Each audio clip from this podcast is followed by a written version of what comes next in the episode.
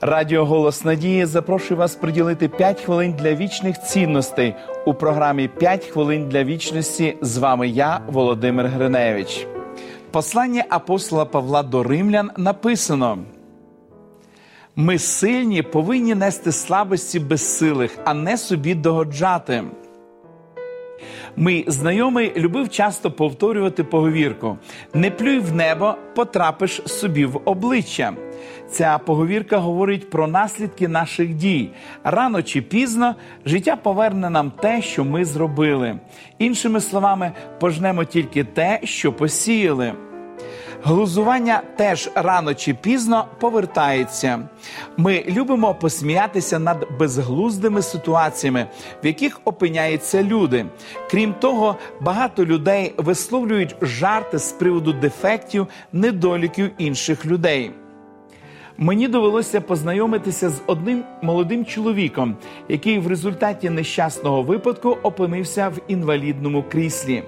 Його батьки попросили мене відвідати його. У якийсь момент розмови він сказав мені: це, мабуть, Божа кара. Я так часто сміявся над інвалідами, а тепер прийшла моя черга. Я страшенно боюся, що із мене сміятимуться. Я відповів йому, що Бог не заподіє нікому страждань, немає волі Божої в тому, щоб він залишався паралізованим. Але тепер, перебуваючи в такому положенні, він став чутливішим до чужого болю. Він опинився на місці хворого. Одного разу, проводячи табірні зустрічі слідопитів, я попросив всіх учасників, дітей і дорослих, на один день прив'язати одну руку до тіла і не користуватися нею. День вийшов незвичним. Багато чого сталося.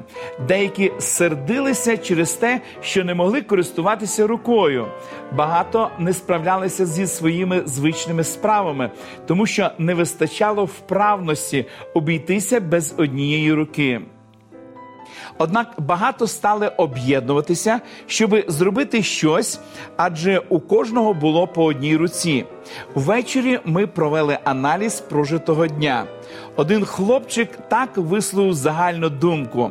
Тепер я знаю, що відчувають люди з фізичними проблемами. Я більше ніколи не буду сміятися над тими, хто не може робити того, що я можу. Іноді, прагнучи всього лише повеселитися, ми жартуємо над слабкими. Іноді, прагнучи зробити щось добре одній людині, ми завдаємо шкоди іншій. Це неправильно і не відповідає християнському духу. Неможливо принести добро комусь в цьому світі, якщо ти робиш це за рахунок приниження іншого. Місія християн допомагати слабким, а не сміятися над ними. Просіть Бога навчити вас правильно ставитися до слабких, допомагати та підтримувати тих, хто цього потребує. Помолимось, дорогий Небесний Отець. Ми безмежно вдячні тобі за те, що ти застерігаєш нас і навчаєш нас допомагати, а не сміятися над слабкими. Господи, допоможи нам завжди проявляти увагу до тих, хто має потребу в цьому. Допоможи, Господи, нам завжди залишатися вдячними Тобі за те, що ми здорові, за те, що ми маємо все необхідне в нашому житті. Допоможи, Господи, нам славити Тебе і величати за це.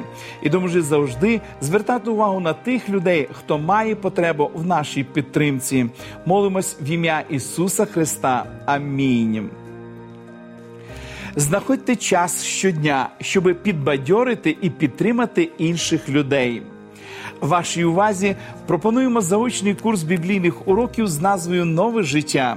Ви можете отримати їх, зателефонувавши нам за номером телефону 0800 30 20 20 або написавши на електронну адресу biblesobachka.hope.ua. Нехай благословить вас Бог. До побачення!